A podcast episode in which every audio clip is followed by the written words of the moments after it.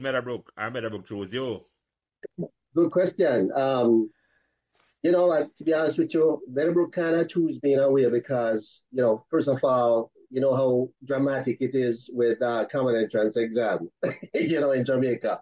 I don't think any other country experienced this kind of thing. But your name get published, mm. right, in the newspaper.